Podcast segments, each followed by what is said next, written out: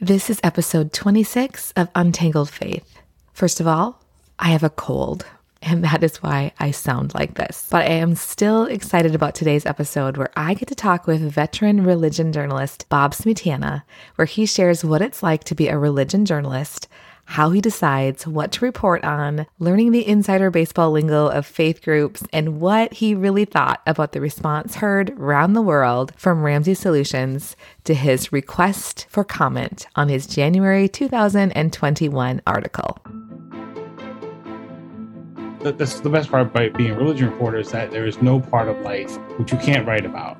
Some of the stories that you have written or broken shine a light in dark areas. Why is it okay for you to talk about that? Why is that not gossip? Cases of uh, sexual abuse, especially, you try and be careful. You don't want to re traumatize them either. So, right. that's something we've learned is sort of you try and get as much that's documented so you're not having the person retell their story over and over again. Did you get any response from local pastors or leaders? No, I've talked to a few. This is Amy Fritz, and you're listening to Untangled Faith, a podcast for anyone who has found themselves confused or disillusioned in their faith journey. If you want to hold on to your faith while untangling it from all the things that are not good and true, this is the place for you.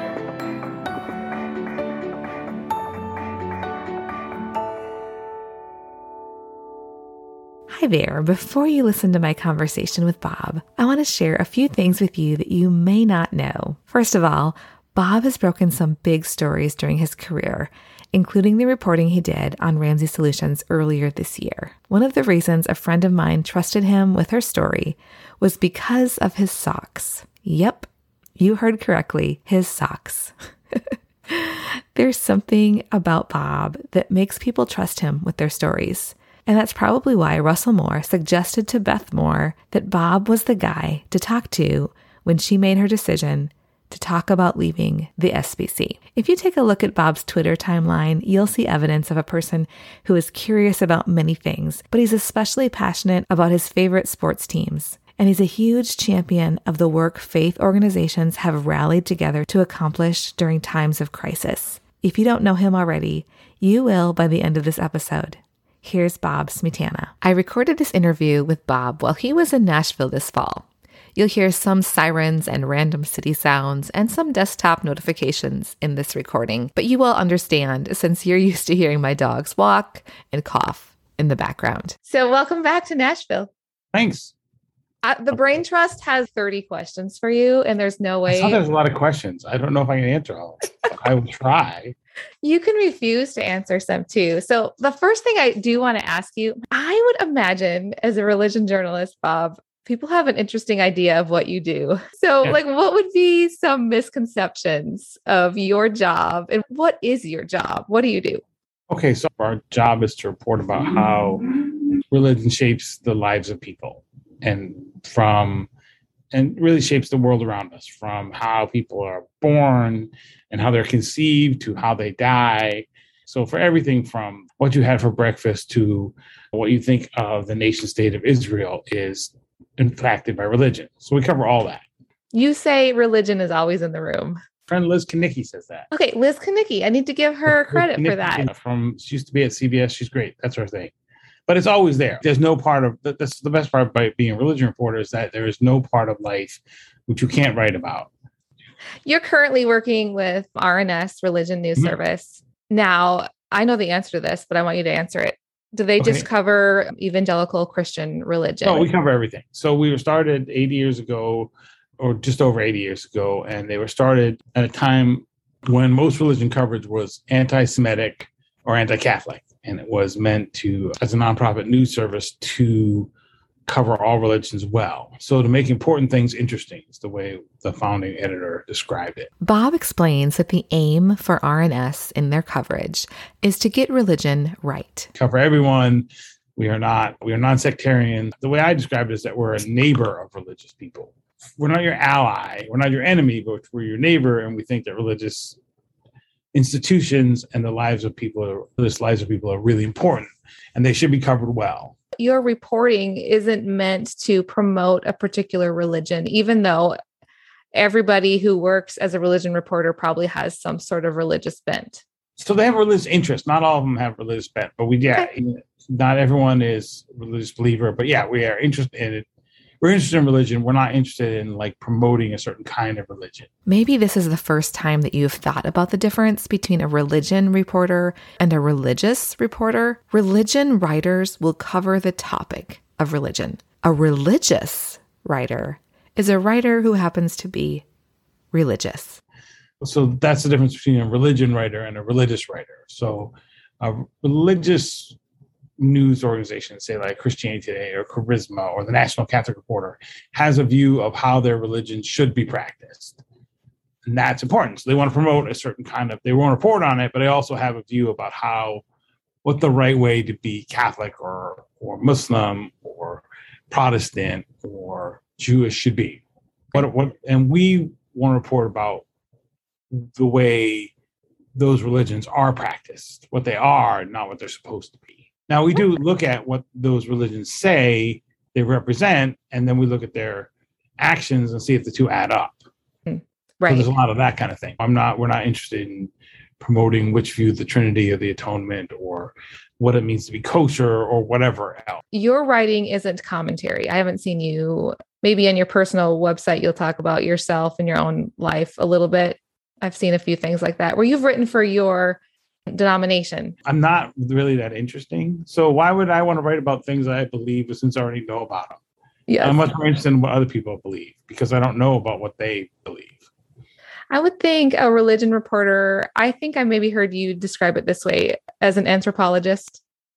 Yeah, it's a little bit anthropologist, a little sociologist, but we're yeah, we're just interested in how things function and the lives of people. And then some big ideas. It depends. There are religion reporters who look at big ideas. There are people who focus on institution. There are people who focus on theology. There are people who focus on research. I'm really into the kind of like how it works side of it and not so much the big picture of theology. Though theology is really interesting. The kind of sociological side is most interesting to me. So, some of the stories that you have written or broken shine a light in dark areas that some people aren't real excited about mm-hmm. being revealed. Why is it okay for you to talk about that? Why is that not gossip? I've seen some people refer to it as yellow journalism. Defend yourself. Sure, we report on what religion is and how it functions. So if religion religious people do good things, they or bad things or whatever, you have to report about all of it there are times when journalism in the past, especially, has been motivated by a certain. In the early days of RNS, we were started because there was an anti-Catholic and anti-Jewish sentiment driving journalism. Nobody likes to report about bad things. In fact, I didn't do it early on in my career. One of Bob's former editors pushed him into doing watchdog journalism. Bob wasn't initially interested. He wanted to do explanatory articles, mm-hmm. which is more interesting.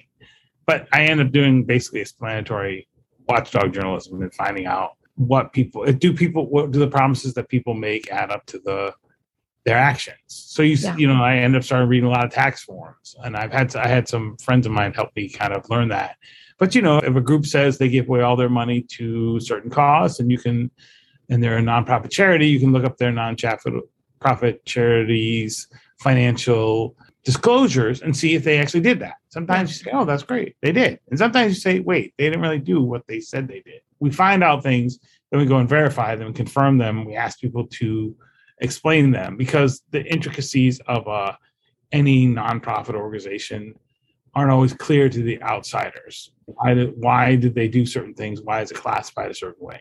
And there is a lot of insider language, I would say, in the religion world. And if you are covering, I think I heard you on a podcast talking about covering the SBC convention annual meeting and they were asking you some questions and you were kind of giving a explainer to them about what these different terms mean and it just made me think about the value of religion journalists because yeah. you can probably tell a difference when you see reporting done by somebody who understands mm-hmm. what's happening and somebody who doesn't. Every organization has its own language. Bob refers to this as insider baseball. It's the words and phrases and titles used by insiders that outsiders wouldn't automatically understand. There's a lot of insider baseball. So imagine the way I like to look at it is this is like covering all the major sports. So, like covering the NBA, college basketball, college football, professional baseball, minor league baseball, professional hockey, and covering lacrosse. Right? so you cover everything from the NFL to lacrosse, and you have to know every, everyone has their own set of languages. Yeah. But you would ne- you would never send someone to a baseball game, and they didn't understand what the infield fly rule, what's catcher's interference, all these kind of like minutia you would understand. So you try when you go there, make sure you understand the way people identify themselves and what are the terms they use, and then try and make them clear to the public. Uh, I was just talking with somebody last night about the churches of Christ, who have very clear terms. So you don't call a Church of Christ preacher a pastor. Yeah. You call it a minister because they're a minister, the pastors are the elders of the church. But people call their pastor brother or elder. Sometimes they call him doctor and they're not really a doctor. Yeah. You know, they don't have a PhD. You have to find those right terms and then try and try not to make the uh, worst kind of mistakes because it signals to the audience and to the that group and to the audience that you understand what's going on here. I think we've all had that experience. We're like, oh, they did not know. yeah, you have to ask it. When you say this, what do you mean? So there's great, there's a great correction in the Washington Post when there was a big meeting, uh, a political meeting, uh, or a big rally of Pentecostals at the in the Capitol on the mall, and there's the reporter says this is very peaceful, and there was all the singing and praying, and then it got strangely violent as the the preacher called for God to kill all the members of Congress. And then there's a correction. The correction is basically that the speaker had asked God to slay all the members of Congress, meaning he wanted to slay them in the spirit so that they'd be overcome with God's spirit, do the right thing. So that's the kind of thing that you can, when you hear something like that, what you do is, if you've been a religion reporter for a while, you go, What did you mean when you said that. You understand it, but you also want to be able to and be an interpreter for somebody that's reading that might not be an insider. To make sure you understood what they were saying and communicate that well is really important. Let's talk about verifying sources. Mm-hmm. So sometimes people come to you and they have a story that they really want you to tell. How do you verify? How do you vet that? What's your process for that? So there's a whole lot of way. You have to really start by thinking, okay, is this true? Right? That's what you have to figure out. Is this true? So you look for documents. If someone gave a speech, you look for the recording. So there was some controversial remarks, for example, this weekend made by a prominent speaker at a big Christian event.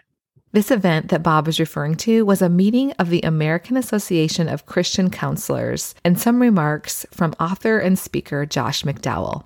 Okay, well, someone says that happened on Twitter doesn't mean it happened we found that the recording of the event was gone. Okay, well, that's interesting. Maybe there's some people didn't want us to hear. And then we found somebody who had a recording. Okay, and can we get a copy of the recording? And then can we listen to the whole thing so we make sure that we're quoting it and not just getting a statement which doesn't have all the parameters to it. So there's a lot of legwork and just do I have and you know documents and recordings and emails, evidence to say that this actually happened. And then you talk to people, you get people on the record. So if someone says this happened, okay, are you willing to go on the record and say this? Bob mentioned that in reporting on allegations that include lawsuits, it is especially easy to find on the record comments because the public filings often include these. You always go back to the other people involved and say, did you say these things? Is this how this happened? What happened here? Because one of the things that makes us human is that we we look at the world around us and we make up a we make up a narrative.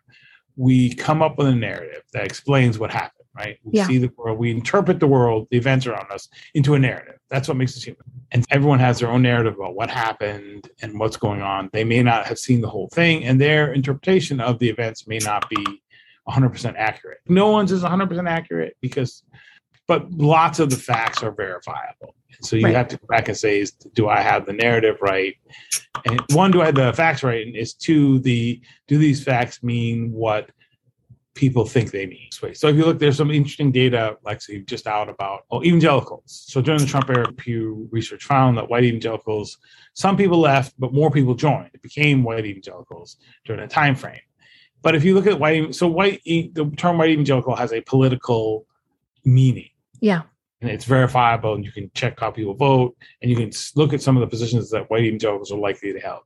White evangelicals also have a distinctive religious views, essentially religious behaviors that you can track in polling too. So it is the the kind of interpretation of that data is you could interpret to say that uh, even white evangelical is just a political term, or is white evangelical both a political term and a distinctive religious category? And how did we get to a point where the, a, a distinctive religious category maps with a distinctive set of political views? And what does that have to do with geography? And what does it have to do with the big sort? And what does it have to do with the strategies used to build churches? And what does it have to do with is there things in the kind of reading of scripture that they have that are different than other folks? Because uh, you see that white and black christians for example interpret the scripture very differently. Yeah so, so all those things. So you can go and see something. You say, "What does this all mean?" So there's kind of like two questions: so what, and who cares, right? So what? So you see someone did X, Y, Z. What does that mean? And then why should I care about that? Yeah. So if someone were to come to you and say, I really feel like this is worthy of coverage, you would have to figure out it could be mm-hmm. verifiable, but you wouldn't always run that story. What's the grid that you would oh, run that through? There's a couple things. There's one, we have a limited amount of space and time and energy. Like I, there's only one of me, for example, and I only have 24 hours a day. And yeah. there's a mix of how much what's the public good here? Why is or what people should know about this? Why does it matter to them? Yeah.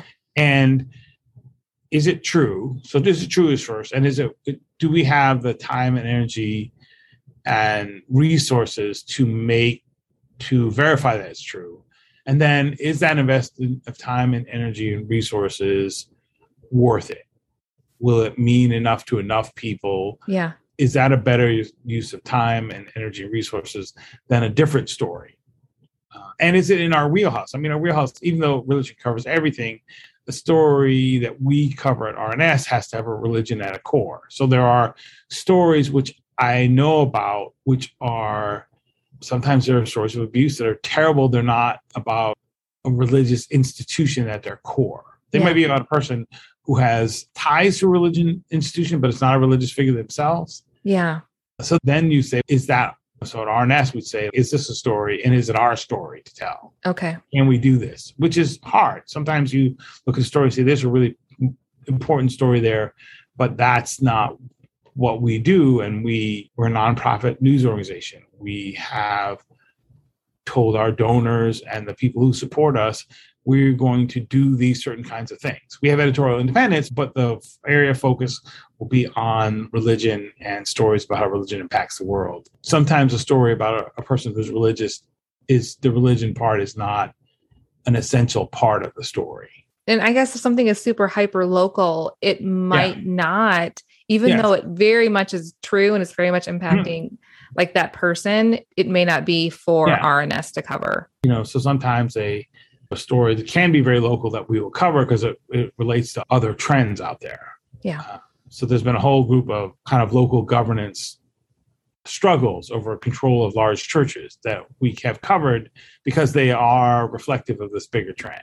One of the things you do is you have reported on abusive organizations and also like spiritually abusive and also organizations that have physically emotionally and sexually mm. um, abused like leaders have. How have you learned how to handle those stories in a way that is trauma informed my friend who asked that question she reads your reporting as if it is. The way you refer to mm. the parties involved has that been something you've grown into?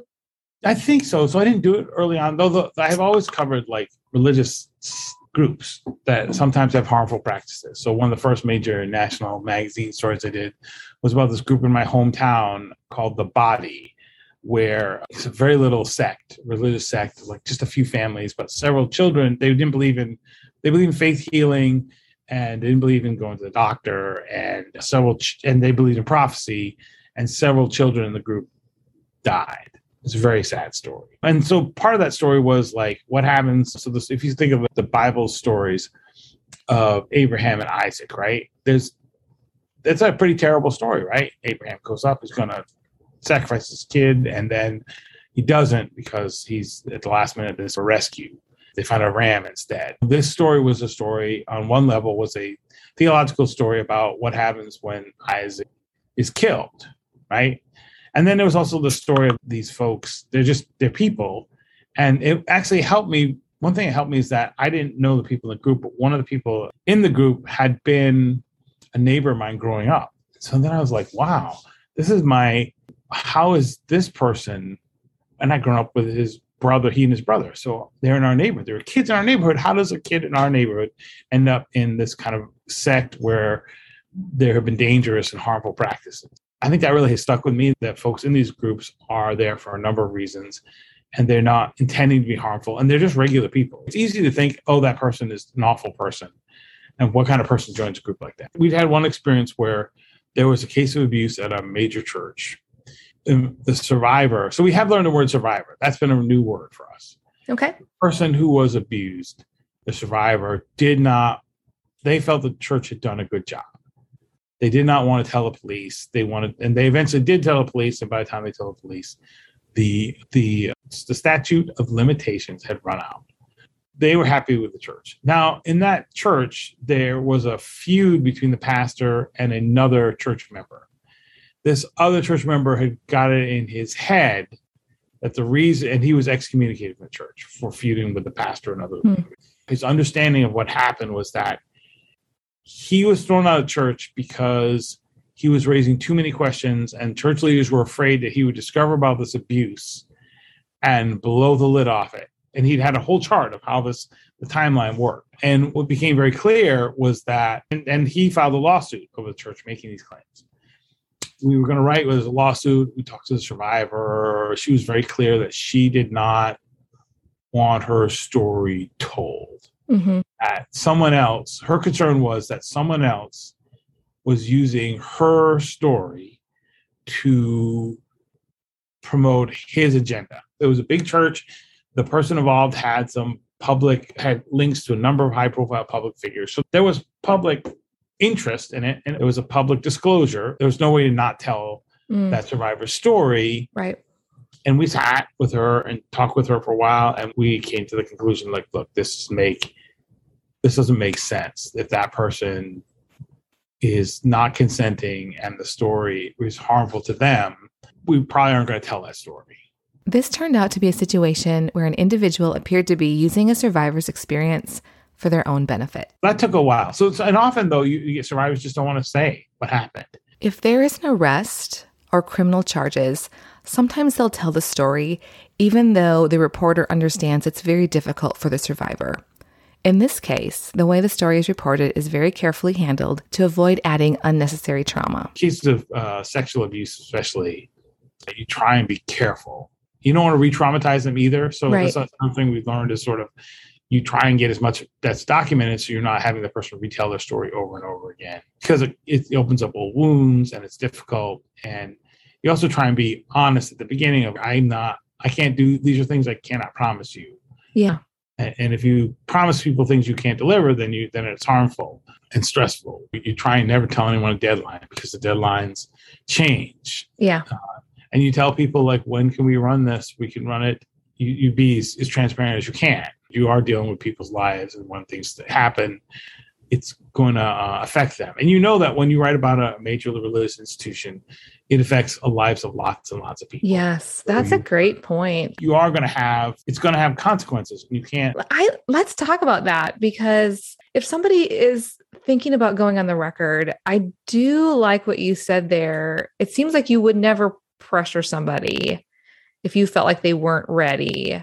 But how, if somebody thinks they're ready, how do you make sure they really are? And how do you help manage those expectations of what the uh, process would be like? And the and yeah, usually early on, you have some off the record conversations where you just have a conversation. You can ask me, the person can ask me questions or reporter questions. We have a kind of initial talk about what the process is like and then you ask you, you want to go on the record you ask you try to ask make sure you ask a few times so they know you also look at like is this a person who knows what they're getting into right? If this is a person who's been in a high profile position has dealt with the public lots of times and knows what they're doing you you feel like has is informed you you're you take that a little differently than someone who doesn't know anything. It's just a regular person who's never been a leader. But then you just say, like, do you uh, you say, it's just once they say they're on the record, it's on the record. And once the recorder starts rolling, it's on the record. Sometimes people will say things in the interview, you go back to them and say, What did you mean when you said this? Yeah. Again, if they're a professional, you do that too. But you know, a professional knows exactly what they're doing. Sometimes a person who doesn't talk to the media for a living does not express themselves in the most clear way. And so Yeah. you go back and say, Oh, you said this. What does that mean? And you do that to a, a regular person, but you can tell like now someone like admits a crime in the middle of a thing, that's different. Right. But we I would say if I hear this and I say, okay, this is what you said. What make sure I got this right. This is what you meant. So Right. you go back and do a lot of that kind of back and forth to make sure is that right? You said this, but it's hard. I mean, they the person has to say I'm ready, and know that we try and tell them this might mean some things. Often going on record about difficult situations means the people around you are not going to be super happy. Yeah. they're gonna. Yeah, I remember having that initial conversation with you. I, I went and drove and I parked in this little parking lot over at an HOA. They have this, Mm. not even my neighborhood. I decided to leave the house. And I remember like, I was that a good sign to you that I was nervous about it? Did, would that did that tell you I understood the stakes involved in speaking up? I don't know. I just know that was normal. I came to expect that people are going to be nervous. They're, they don't know what to say. They're nervous about getting anything right. We try and set people at ease to say that we're not. This is not a got you. You want to make sure we're reflecting you at your best. Because sometimes people misspeak, right? They say the wrong Right, word. right. and They're nervous because you are like I'm. At, we're asking you to tell us about the most intimate, personal things about your spiritual life and your experience with other people. That's pretty deep ask. Yeah. So of course you're going to be nervous, and of course you're going to not know, be worried about what this means. Sometimes people come to reporters when they're really angry, and the anger fuels them. It's you still try and tell them, wait, but sometimes they have they have a commitment to say this is going to something really terrible has happened, we need to let people know. And sometimes people come because they are very sad or disappointed. They want they know it's important to say. It's a less driven by that kind of driving anger and more informed or longer term thought through because they know Yeah. what's going to cost them you know, sometimes people are ready. You, you're going to burn bridges either way. Some people have the torch in hand and are ready to burn it right away. It took me seven months before I decided to even have a conversation with Bob. I put you off. But you did. I'm, re- I, I remember I asked several times, like, "Oh, what's going on?" So I tell people that the Dave Ramsey story, that Dave Ramsey story, is ten years in the making. Yeah. of at least ten years, because maybe twelve. Because I talked to Dave first during the first time I talked to Dave Ramsey was, and the only time I talked to him in person was during the economic downturn. So 2008 ish, 2009. The time I talked to him was at a big Thanksgiving event. He talked to a Thanksgiving event Okay. if you if you do these things, you'll be able to be generous. And I walked down and chatted with him up front. It was just not going to be. He did not want to do an interview with Tennessean. Yeah, I understand that. There was a little bit of history there. I know you followed some of the reporting that happened about Bethlehem Baptist. And I know Mhm. that some of the people that had participated in that felt a little bit disappointed in how it was reported. And I know it is so very tricky for people to Mhm. figure out, like when the author, the reporter figuring out what the theme of the article is going to be, because you get to ex- include every single thing. There has Yeah. to be sort of a theme. So I just wondered if you would speak to like how you would work with people that would are interested in telling a story, how you would communicate how it would be handled in a way that still upholds your journalistic integrity Hmm. and respects people that have been through a traumatic situation. Yeah. So I think a couple things are true. So the one truth, one thing is really true. A reporter is going to get almost everything right. Bob mentioned that even the best reporters don't have access to that last 5% of the story. Only someone deep on the inside knows that final 5%. The last five percent of every single detail, you're never going to get that right. And you have in any story, uh, as you come in as an outsider, you will see that there are competing stories about what happened, and often conflicting stories. And often those stories have different parts of the truth to them. You try and make sure you're clear at the beginning to say, okay, thank you for bringing this to my attention. We're interested in this. We're going to go report on it and see what we find. And we will follow the, the facts wherever they lead us. That is not always, doesn't lead always people to a an outcome they like. And so Yeah. that's why, that's why you don't report on your friends. Yeah. Because you report on your friends, they aren't going to like what happens because you can't. You can't be. You can't be unbiased. Plus, also reporting clearly about people you know means that you're going to report negative things about them. So I think that is that's kind of an aside. But the the point is, you just really are like, I'm going to go report on people. They may say things that are difficult, and they may say different things about you than they may see the world differently than you and then there are in every in every situation there are the external pressures on a religious organization where are they situated what are the demographics around them what are the pressures on them politically and socially because a religious organization is not just a spiritual community it is a spiritual and human community so there are Yeah. all kinds of external spiritual and human community. yeah, yeah, Yeah. yeah, There are all kinds of external pressures, and then there are all kinds of internal pressures and internal relationships. And those people are trying to manage those in the the best they can, and they are human, and human beings make mistakes, or they do the best that they can in difficult situations. So I was on the board. I've been on a board of nonprofits before, where you've had to make decisions that were less than ideal, and they were the best decisions that you could make in that situation. And sometimes after you go, I could have done X, Y, Z Yeah. better, right? You go, you do some postmortem and say, oh, this outcome was not the outcome we wanted. Are there things that we could have done better? Are there things we do in the future to make that different? And it's not easy to be the leader of an organization, but you can see where people make mistakes, or you can see that there's conflicts. These conflicts really matter to people too. They are very human conflicts driven by religious ideas, which are very powerful. So when you think that you are having a conflict, the conflict is not just you and the other person having a different idea. It's you and you standing up for what the right part, what's right in God's eyes, and that Oh, yeah. person standing up for what's right in God's eyes. And both of you feel you are doing God's work. The clash there is much deeper and much more intense than a regular class over ideas. I asked Bob how he handled power differentials in his reporting. So, if you were reporting on something like that, you know, coming into it, especially if it's like a bigger faith org, one part already has, one side has more power already. Do you Yes. think about that in how much space you give them or how much you boost a certain voice?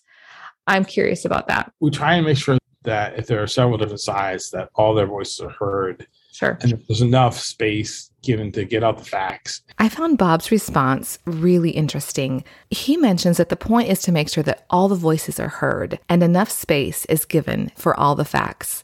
When it comes to the reporting of Bethlehem Baptist Church and Seminary and the allegations of spiritual abuse, I do know that some of the voices felt left out or unsafe in being a part of the Christianity Today article. As I've been considering the situation, I've been wondering if part of the frustration on the part of those that allege the spiritual abuse is that the one side, the Bethlehem Baptist side, was very familiar with dealing with public relations and media, and the other side didn't have that advantage. Usually, what ends up happening in a conflict is you don't get both sides to talk to you.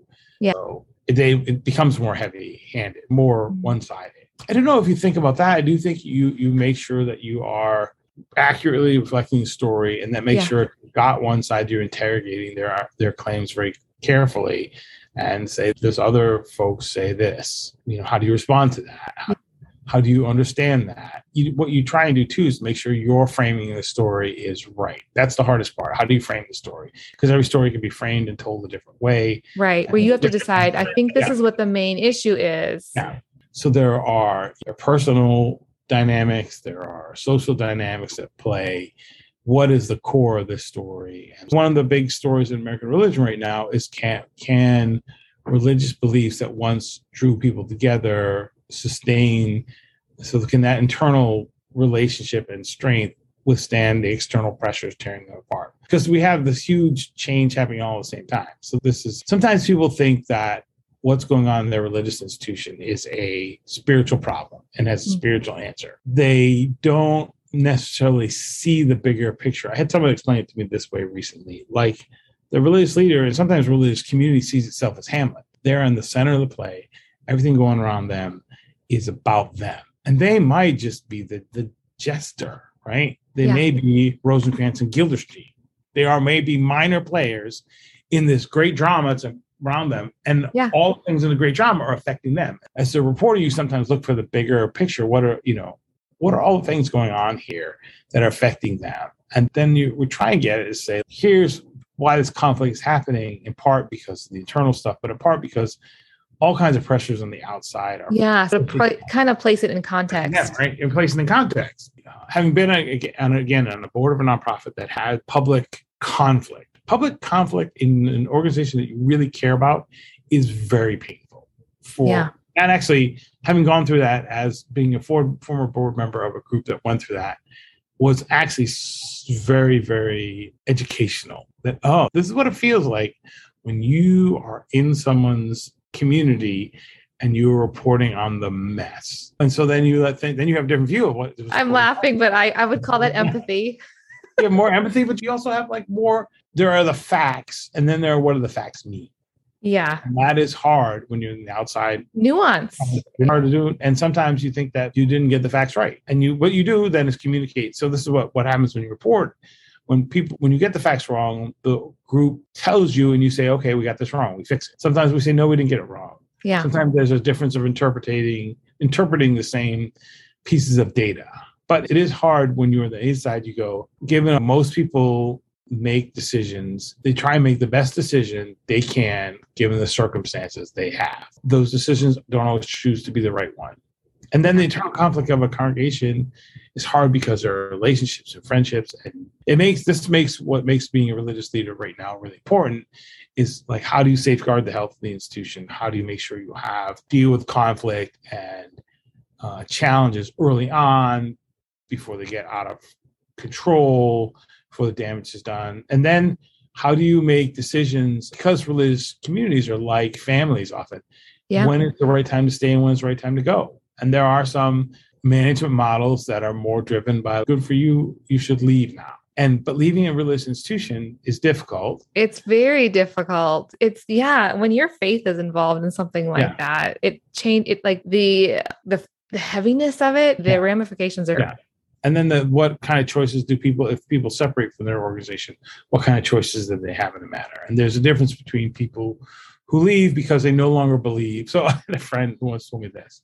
You should leave a job when you no longer believe the lies they tell you.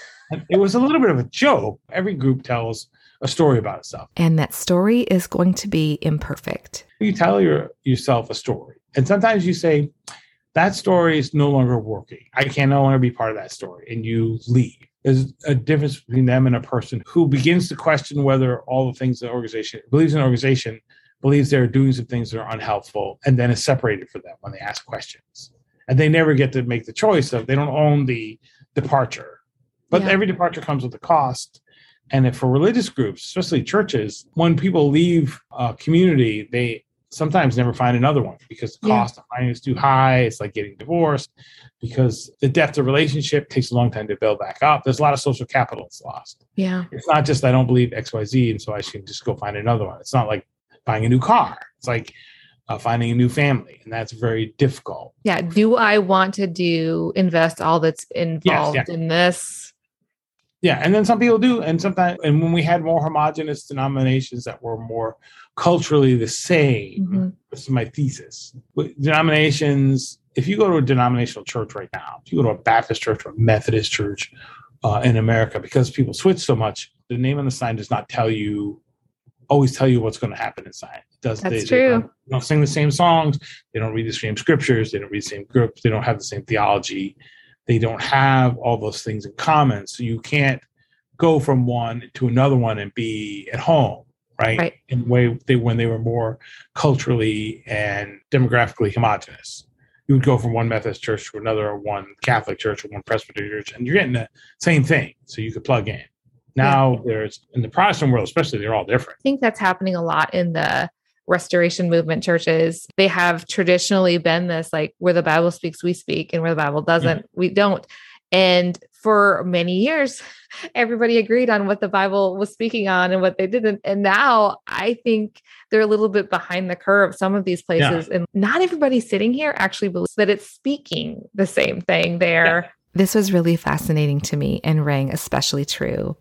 Bob mentioned that when you report on a church, it's important to note that not everyone in that church agrees with what the minister is saying. So I want to circle back to the getting both sides things. Okay. So one of the questions I'm going to ask you about your article from January 15th, ah. 2021. Okay.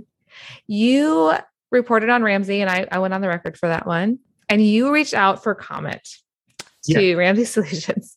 And in the response for comment heard around the world, yes. you got a reply. I want to, what did you think when you oh. got that? What, tell me your thoughts on that couple things. We ended up publishing it. So we asked for comment and we published what people say. And we did go back and say, is this the only? Because there were substantive questions we'd asked that were not addressed in their public comment. That they, yeah. first of all, a couple things. This is this is a multi-million dollar organization right. that in the media it works in the media space. So their response was their official response from their public relations department. It was a public comment, so we published it. Sure. So the second was we went back and said, there are some other questions that we had. Is this what you want to say? Because we'll report that you did not answer the substantive questions. They came back and said, your, your article's wrong on these points, and this is what we say. It did reflect a lot of what we reported about the culture of the organization. When you report on someone, you want them to be the best version of themselves. They hold up a mirror, they'll see themselves. Now, sometimes that is good or bad or whatever, but at least it's authentic. Right. There's a, a question of whether does that response authentically represent what that company is. Sure. I would say they might not say that it did. I mean, it might reflect some of the culture and some of the leadership, but at its core, that's not, I don't think, the face the company wants to send to the, the world around them. In relaying this account, Bob shared that he had seen very professional work done by the PR team at Ramsey previously. And that's one of the reasons that this response surprised him so much. I don't know the the mechanism that the folks who are professional public relations people don't always get to say what they release. Now, I will say that ever since I had that moment the public relations people at that company at Ramsey have been very professional. Yeah. And everyone that I spoke to was very, when I went to visit there, I talked to some people. I did not get very many angry phone calls. For me as a religion reporter, it's always good when people have your phone number, right? So a lot yeah. of people have my phone number and email. That's good for me. And I got some really people were able to say, this is why I really care about this organization. Yeah. I got a few funny things. Somebody signed me up for Mormon dating service. That was funny. I've signed up for all kinds of newsletters. We, we live in an interesting world because a lot of us are public about where we live in our social media. I grew up in the era of the phone book. Everybody could look your name phone, and address and phone number. Address and phone number were delivered onto everyone in our area code, so that doesn't bother me so much. I think, But of course, the power of the internet. I, but I'm not in a vulnerable position no one at that organization was threatening or anyway. I got one angry phone call. Did you get any response from local pastors or leaders? I'm not asking who. No, I've talked to a few. One was really angry. The others were, I think that, that people, like any organization, people, they take the best of what a group offers and they spit out what they don't. And they don't yeah. use people and people are interesting and complicated. Um, well, and in your article, I believe you said you did hear from people that had some good things to say oh, yeah. about the organization. I'm not surprised at all. There are some, and that they were yeah. kind and, and gracious because yeah. there are a lot of really wonderful people that work there. That's the complicated thing about there. There is no place that is 100% evil or 100% good. Yeah, and leaders are complicated, and the the you need a set of skills and abilities to build an institution. Those often involve somebody who is pretty driven and is it is focused and has a certain amount of charisma and wants to build a certain thing. And yeah. then there, there are a certain set of gifts for building a healthy, sustainable, long-term institution. Those two don't always overlap. And seems like some of the some institutions get enough of both, right? They are able to both implement the um, vision and drive and values of the founder and have enough of a team to build a sustainable take that and make that into a larger so the whole organization owns it and lives in a very in a way that reflects what they it's very difficult to build something. And when you build something it's very difficult to it gets built around the often around the charismatic figure that led it. Yeah so the good and the bad. People are drawn to that. The challenge is to build something that can outlast that and that channels that in an appropriate way and builds a healthy, sustainable place. And sometimes that's not an easy task. But were you were you surprised to get that response from Ramsey? You never know what people are going to say. Yeah, know, so, so I was a bit surprised by it. I was more I was surprised because they're because they're so good. On, they were there was a lot of really personal cutting things they said. Did how did that impact when i will cover the mosque in murfreesboro yeah. it was much worse. I mean okay. i had somebody who said we should trade bob and some other reporters to the taliban for some other folks and we had physical threats. I had one the only time i've been physically threatened was at a church covering the anti-muslim movement. This was more just uh, the, the, you know, as a reporter you just don't take these things personally. Yeah. Because people are mad about them. I, I just was i felt badly I think badly for the organization that this was the path they choose. Yeah, because like you said, you know that there are a lot of this yeah. was not their best, but the fact that they had actually put that out publicly to so many people, you know, helped make that decision that like they and we asked them this is yeah. really what they're saying. It also gave you more access, like inviting you in, yeah. and you got to see more of the good. Yeah, too. I got to see more of the organization, and people were very gracious, and it did almost everything in the letter they sent reflects the kind of culture which we had said existed had become problematic. So there was a kind of confirmation. You don't often get that. Every organization makes choices and yeah. but yeah, no, there was no personal side of it. I in giving out where I live, people knew where I live. So it's not like I was gonna be you didn't feel like being doxxed no, that, no, that you were in no. danger or I'm a white man, I'm older. I I am not a very vulnerable in a very vulnerable position. Yeah other people would feel differently. And I have no relationship with the organization where there's any personal capital involved. I hope you enjoyed this conversation with Bob. Hearing the thought behind the stories he writes or doesn't write has encouraged me. We kept talking in the segment I'm sharing with my membership community. He asked me about what I've been learning and about what our church journey has looked like recently and he shares about an organization he reported on that had a happy ending. That segment is available on Patreon. I'd love for you to join our Patreon community. This community makes this podcast possible, and in return, they get some extra perks. If you're interested, visit untangledfaithpodcast.com slash member. And if you enjoy this podcast, it would mean so much to me if you would share it with a friend and leave a review on your favorite podcast app. This makes it easier for others to find us. Here's a teaser of that bonus conversation with Bob. What are you learning in this podcast? What am I I I learned in like polling some of these people that of the people that did my survey, half of the people that are listening don't have a church home right now.